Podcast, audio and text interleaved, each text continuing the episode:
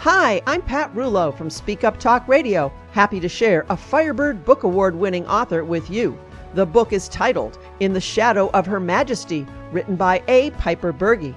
If you love historical fiction and mysteries, then you need to get a copy of In the Shadow of Her Majesty, written by A. Piper Burgi. And to find out more about the Firebird Book Awards, head over to speakuptalkradio.com.